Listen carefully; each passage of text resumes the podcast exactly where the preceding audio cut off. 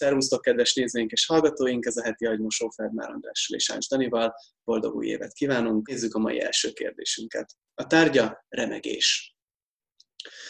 Kedves András, nagyon rossz volt a viszonyom az anyámmal. Úgy emlékszem, hogy már kicsi koromban is, mikor görcsösen ragaszkodtam hozzá, ő pedig babázott velem, jelen volt bennem egy iránta érzett félelem. Úgy éreztem, mintha ő nem lenne igazi ember. Mintha nem a szemembe nézne, hanem a szememre. Ovis koromban visszatérő rémálmom volt, hogy ő egy félelmetes papírbábú, aki mosolyog és integet, de akármennyire is kétségbe sem nem reagál. Azt mondta, hogy neki már van két gyereke, ezért én, a harmadik, inkább legyek a barátnője. Ez többek között azt is jelentette, hogy tilos volt másokkal barátkoznom. Amikor kilenc éves voltam, nekem kellett megmondanom az iskolai barátnőmnek, hogy már nem szeretem. Utána évekig azt éltem meg, hogy valóban gyűlölöm. Ha valami nem úgy tört, nem úgy történt, ahogy anya akarta, iszonyatos, félelmetes szörnyeteggé tudott változni. A hisztérikus dű, önsajnálat, bűntudatkeltés és pofonok olyan elegyét produkálta, amitől rettegtem. Igyekeztem mindenben azt tenni, amit várt, de általában elégedetlen volt velem, és mindig baj lett. 26 éves koromban megszakítottam vele a kapcsolatot, illetve hoztam magamnak egy szabályt, miszerint bármilyen okból megkereshetem őt, ami nem a bűntudat, és blokkoltam Facebookon. Sosem jött más ok. Aztán öngyilkos lett. A halála után összegyűjtöttem a róla szóló írásaimat, és kiegészítettem egy színdarabbá, amit meg is rendeztem, és be is mutattam. Apám és a testvérem is látták, és mivel relatíve sikeres lett, sok olyas valaki is látta, aki ismerhette őt. Az interjúkban, amiket azóta adtam, nyíltan felvállaltam, hogy nem szerettem őt, és hogy számomra életem nagy megkönnyebbülése volt, hogy meghalt. Azt hittem, hogy ezek a tettek olyan bátor szembenézések a szörnyeteggel, amelyek segítenek majd elengedni a tőle való rettegést, és elősegítik, hogy végre szabad emberként és ne rabszolgaként gondoljak magamra. De már amikor blokkoltam a Facebookon, remegett a kezem. Elkezdődött egy teljesen irracionális fóbiám egy bizonyos fajta nőtől, illetve női viselkedéstől. Úgy tűnt, folyton ilyen nőket sodor az utamba az élet, akik előbb-utóbb megpróbálják megmondani, hogy mit csinálhatok, mondhatok vagy érezhetek. Mindegyikkel szembeszálltam, vagy megszakítottam a kapcsolatot. De minden ilyen bátor tett után egyre jobban remegett a kezem és a gyomrom. A következő nő, aki jött, már eleve félelmetesebbnek tűnt, mint az előző. Mióta elköltöztem anyától, voltak pánikrohamaim, és ezek egyre sűrűsödtek. A napokban a bátyám csaja írt egy levelet, hogy ne ültessek el gondolatokat a testvérem fejében. A válaszomban ezt a gondolatot elutasítottam, természetesen jogom van a bátyámmal őszintén beszélgetni, amiről csak akarok de most nem múlt el a kéz és gyomorremegés, pánikrohamok sorozata után sem tudtam kiengedni, bezárkóztam a szobámba, és a szobából nyíló belső fürdőszobába, és azon belül a zuhanyfülkébe. Ott remegtem, és sírtam, és rettegtem, és nem tudtam aludni majdnem egy hétig. Most jöttem rá, hogy még mindig számítok anyám büntetésére, csak már nem akkorára, mint mikor élete, életében tettem valamit, ami nem tetszett neki, hanem sokkal nagyobbra, hiszen amíg kapcsolatban voltunk, a legrosszabb dolog, amit szerinte tettem, az az volt, mikor 18 évesen egyszer őszinte voltam apával.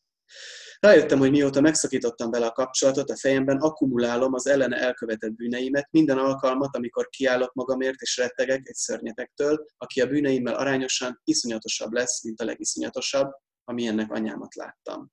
Amikor így félek, erős halálvágyam és halálfélelmem van egyszerre. Erre csak tegnap jöttem rá. Nem akarok többé rabszolga lenni, és nem akarok félni. Azt hittem, hogy ezt úgy érhetem el, ha mindig bátor vagyok, és megteszem, amit tennék, ha nem lennék rabszolga. Azt hittem, ez a feladat, ez az elengedés. De annyira remeg a kezem, hogy ezt a levelet is alig tudom megírni, ezek szerint mindez, amit megléptem, csak felszíni kezelés volt. Viszont most nem tudom, hogy akkor hogyan kell csinálni. Köszönöm, ha van tanácsod. Z. Hát ez, ez elég lenne úgy három évi pszichoterápiára. Sok minden van a kérdésedben. Z. Kezdjük talán ott, hogy nagyon jól írsz, és nagyon jól fejezed ki magad, úgyhogy megelevenedik számomra az anyád, és azt kell mondanom, hogy úgy tűnik, hogy az anyád nem csak rossz indulatú volt, gonosz, hanem őrült is. Néha ez a kettő nem jár együtt, de amikor ez a kettő együtt jár, ha valaki gonosz és őrült, akkor nagyon nehéz kibogozni azokat a dolgokat, amiket vele csinál, ha te vagy a gyereke. Úgyhogy nehéz feladatot kaptál ebben az inkarnációban. Ő, az, hogy írtál egy szintarabot erről, ami még ráadásul sikeres is volt, annak nagyon örülök. Nemrég olvastam Szimborskának a megjegyzését az írásról. Angol, angolra fordítva így van. The power of preserving revenge of a mortal hand. Tehát azt mondja, hogy az írás az arra jó, hogy megörökíti azt, amiről az ember ír, és a másik dolog az az, hogy megbosszulja, hogy ez a, a, a, a halandó kéznek a bosszúja az írás. Úgyhogy szerintem ez a legjobb, amit eddig tettél. A kérdésed második felében az nyilvánul meg, hogy nem engedted meg magadnak, mert nem volt megengedve, hogy dühös legyél.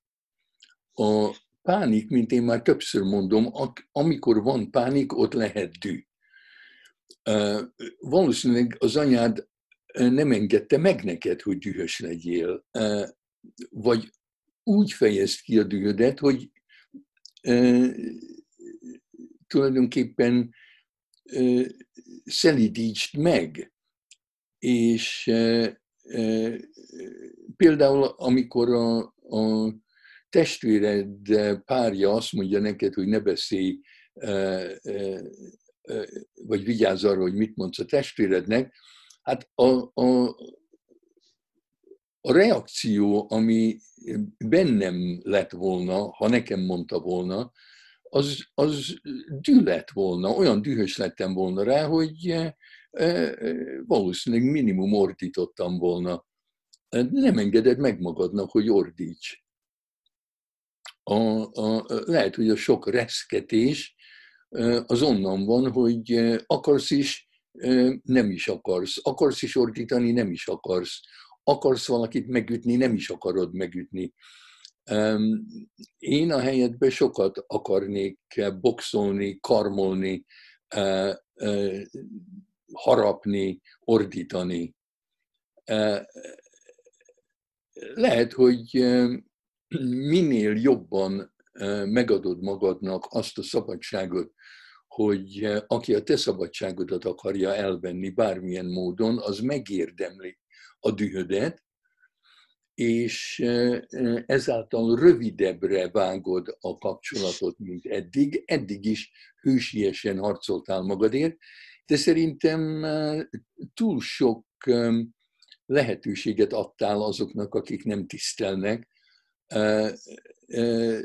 és ez túl sok energiádba kerül. Szerintem hamarabb és dühösebben kell reagálnod, és én remélem, hogy akkor a, a, a reszketés elmúlik. Még az jutott eszembe, hogy ugye írja Zé, hogy, hogy hát nem, hogy nem szerette az anyját, és hogy egy megkönnyebbülés volt, hogy, hogy végül megölte magát. De mégis például bennem egy, ahogy elképzeltem ezt a dühöt, ami kijön, lehet abban egy szomorúság is, vagy a mögött egy szomorúság, mert attól még, hogy, hogy, hogy Zé nem szerette az anyját, és megkönnyebbülés volt neki, hogy, hogy meghalt, attól még az egy veszteség, hogy ő meg lett fosztva attól, hogy egy olyan anyja legyen, aki szereti őt. Ja, hát szerintem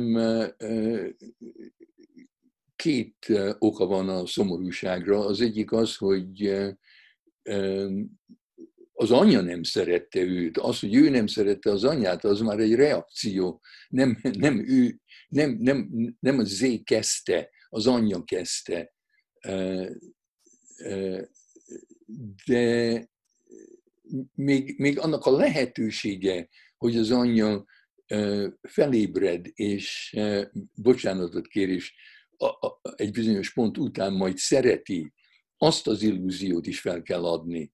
Úgyhogy persze, hogy szomorúság van a dű mögött, de szerintem most éppen düre van szüksége zének, majd a szomorúság jön magától. Egyetértek, azt mondtad az elején, azt még hadd kérdezzem meg, hogy azt mondtad, hogy ugye az néha együtt jár, nem mindig, természetesen, hogy gonosz valaki és őrült, de hogy Zé anyja esetében őrült is, és hogy ezt miért, miért mondtad, vagy miből gondolod, vagy miből láttad? Hát, mert, mert aki azt mondja a lányának, hogy nekem már van kettő, és akkor, akkor te már más vagy, hát az, az, az nem csak rossz indulatú, az egy őrület, hogy megfordítja a kapcsolatot, és azt mondja a lányának, hogy a harmadik lányának, hogy most te leszel a barátnőm. Mert ez úgy hangzik, mintha egy privilégium lenne. De hát ez a kihasználásnak a kezdete nagyon szenzitíven Zé már látta korán az álmaiból nyilvánvaló, hogy az anyja tárgyiasította, hogy nem a személybe néz, hanem a szemét nézi. Hát az, az, az, az már látta, meg felismerte az anyjában, hogy a legrosszabb, amit tehetünk egy másik emberrel, az, hogy tárgyként kezeljük. Hát az anyja tulajdonképpen egy vérfertőzéses kapcsolatot akart a lányával, és hát egy csoda, hogy, hogy az Zé még él. A múltkori karmás kérdés miatt, aki, aki ugye írta nekünk, hogy hát egyszer azt mondtad az egyik agymosóban, hogy a karma, és hogy most erről mit gondolsz, itt meg most azt mondtad, hogy ebben az inkarnációban nehéz feladatot kapott, most akkor ezt vegyük komolyan, András, vagy nem? Nem, nem, nem, nem, ilyesmiket nem lehet komolyan, komolyan venni. E, e, e, én, én csak gyorsan mozog az agyam, úgyhogy úgy, azt hiszem azt gondoltam, hogy ha esetleg van inkarnáció, akkor ez egy szerencsétlen volt. Oké. Okay. Nézzük akkor a következő kérdésünket. A tárgya nem figyelnek rám. Kedves András és Dani, azzal a problémával fordulnék hozzátok, hogy az életem különböző szituációiban úgy tapasztalom, hogy nem figyelnek rám az emberek.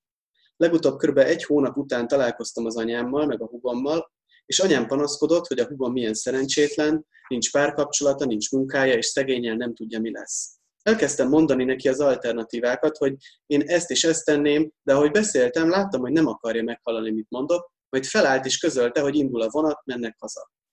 A másik sztori egy házi buliban történt, amikor többször feltettem egy kérdést, másodszor már határozottabban, figyeltem az, figyelve az artikulációra, de nem jött válasz, sőt, meg sem hallotta az illető. Harmadszorra már dühös lettem, és kifejeztem, hogy mennyire rosszul esik, hogy nem figyelnek rám. De többen inkább nyugtattak, és furcsán néztek rám, és védekeztek, hogy ők figyeltek, csak én nem vettem észre. Szerintetek hogyan harcoljak hatékonyan a figyelemért?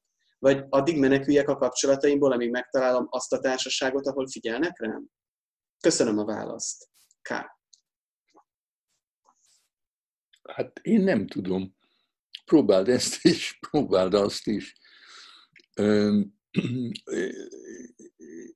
Úgy tűnik nekem, hogy e, amit mondsz, az egy példája annak, hogy megszülettél, és e, egy tökéletes pici gyerek voltál, és a családod görbe volt, és a családod formált téged, és elgörbített. Aztán ki, és ez azt jelenti, hogy nem figyeltek rád,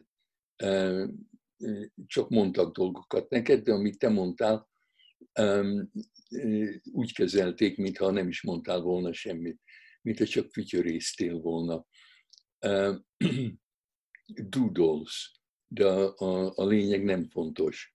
Na most akkor kimész a világba, és akkor vagy olyan embereket találsz, akik már ilyenek, mert otthonosan érzed magad, vagy találsz normális embereket, és nagyon hamar ilyenné teszed őket, hogy veled olyanok lesznek, mint a családod volt. Hát ezt mindannyian csináljuk. Erre persze az orvosság az, hogy találsz magadnak egy barátot vagy egy terapeutát, aki egyenes, és addig ütközöl belé, amíg te ki nem egyenesedsz, és aztán mehetsz a világba, és akkor téged rád is figyelni fognak. Tehát én, én, én nem harcolnék azért, hogy valaki figyeljen rám. Aki nem figyel rám, azt, azt, azt, azt ott hagyom. Az, hogy te akarsz harcolni azért, hogy figyeljenek rád, az már a régi um, uh,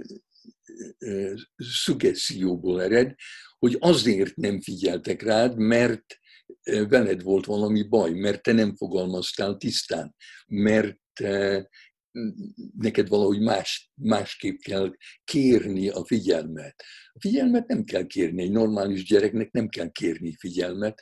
Egy normális gyerek uh, gratis, ingyen kapja a, a, a figyelmet.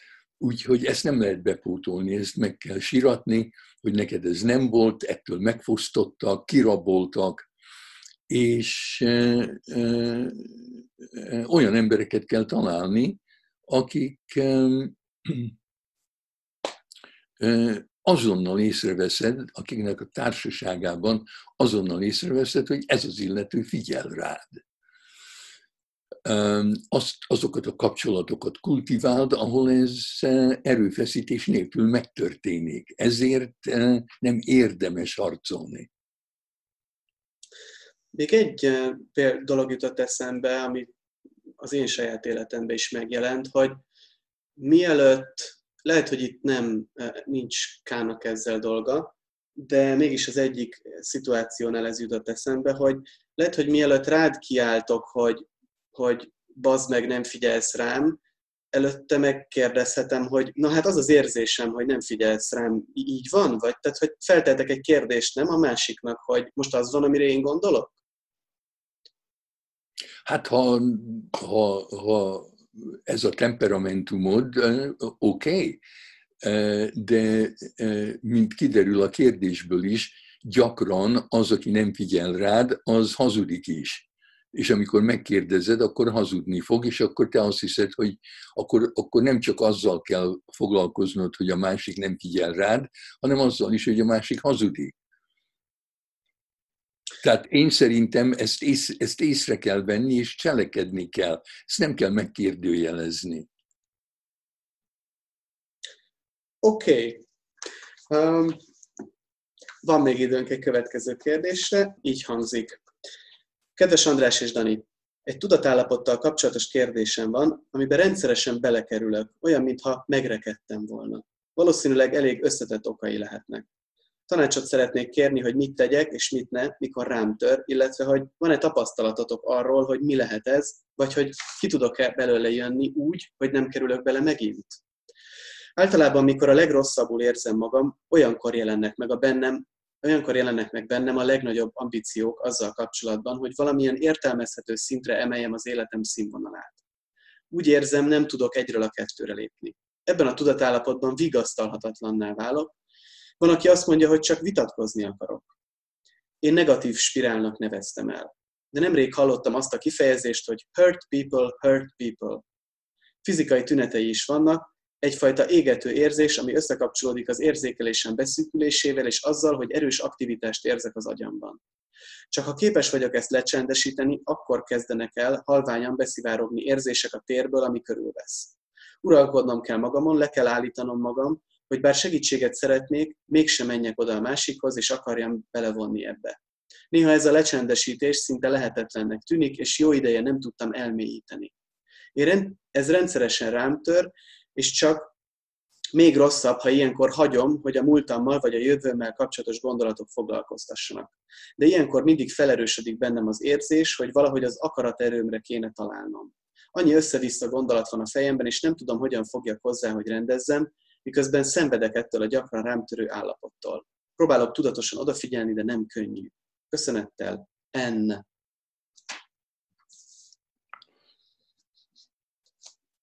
Hát veled is jó néhányszor kéne beszélgetni, hogy kiderüljön, hogy mit csinálsz, mert az biztos, hogy nem tör rád semmi. Az, hogy így gondolkozol, ezeket a szavakat használod, és így beszélsz az élményedről, az, az rendben van. De hogy valóban mit csinálsz, az ködös. Úgyhogy nincs, nincs, ami rád tör. Egy kis morzsát adsz, hogy megtaláljalak, amikor az akaraterődről beszélsz. Valószínűleg amit csinálsz, az hisztéria, ami számomra mindig egy szinonimája az akaratosságnak. Ha az akaratod hatékony lenne a világban, akkor nem tökölnél azon, hogy hogy, hogy tudnál egyről a kettőre lépni. Ha akarsz egyről a kettőre lépni, akkor lépjél. Ha nem akarsz, akkor meg ne tökölj rajta, ha az egy jó.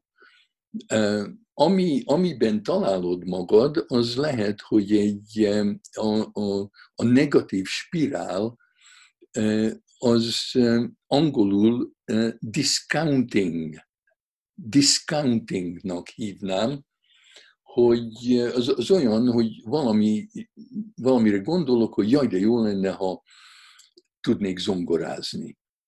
És akkor meg, egész más lenne az életem. Új dolgokat tudnék csinálni, egészen valamit megtanulnék, hát ez egy lehetőség.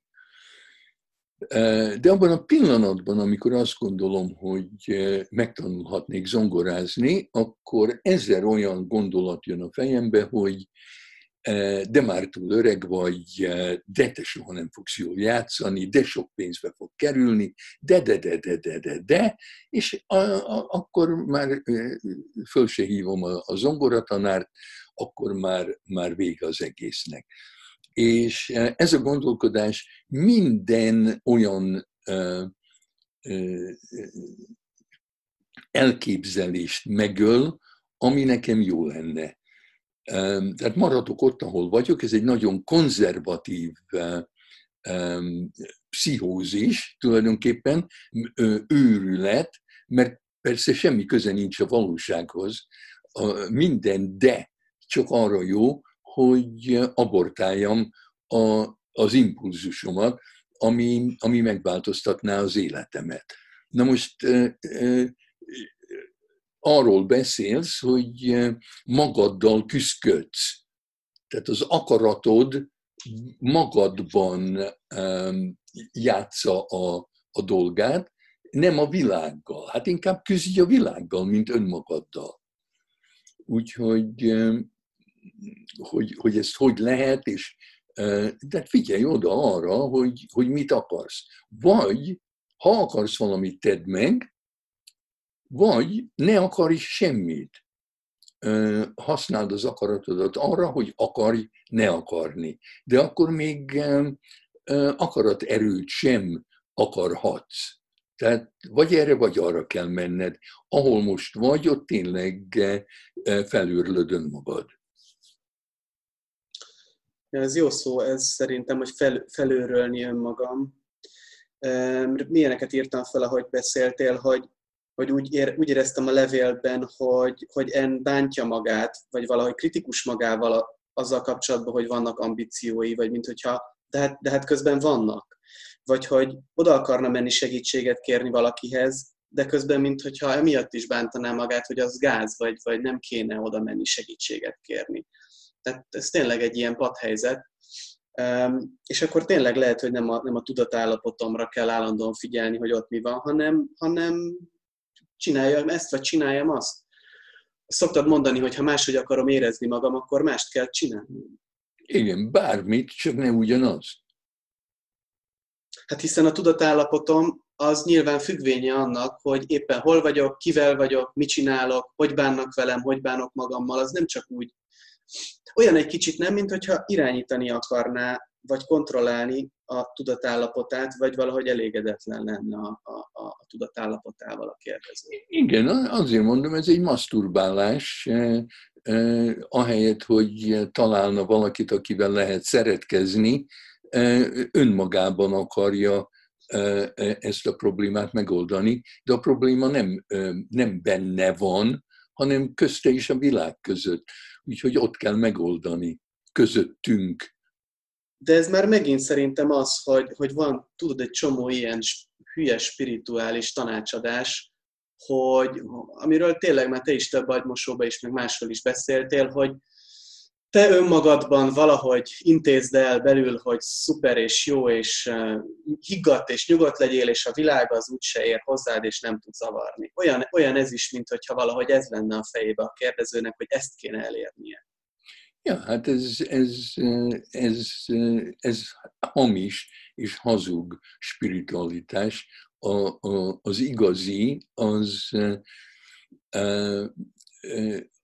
az ne, ez, ez olyan, hogy az igazi spirituál, spirituális hozzáállás az, az a pszichológián alapszik, az a pszichén alapszik, nem, nem hagyhatja ki a pszichét. Ugyanúgy, mint a, a pszichológia a, a, a kémián, meg a fizikán alap, az alapja. Nincs olyan pszichológiai esemény, ami bántaná a, vagy, vagy nem egyezne meg a fizikával, vagy a kémiával.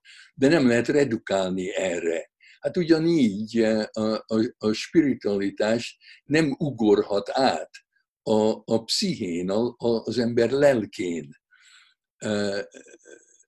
Úgyhogy ami, ami, amiről te beszélsz, Dani, az, az, az egy olyan szudó spiritualitás. Oké, okay. köszi szépen András, köszönjük nektek is, kedves nézőink, folytatjuk és találkozunk legközelebb. Sziasztok!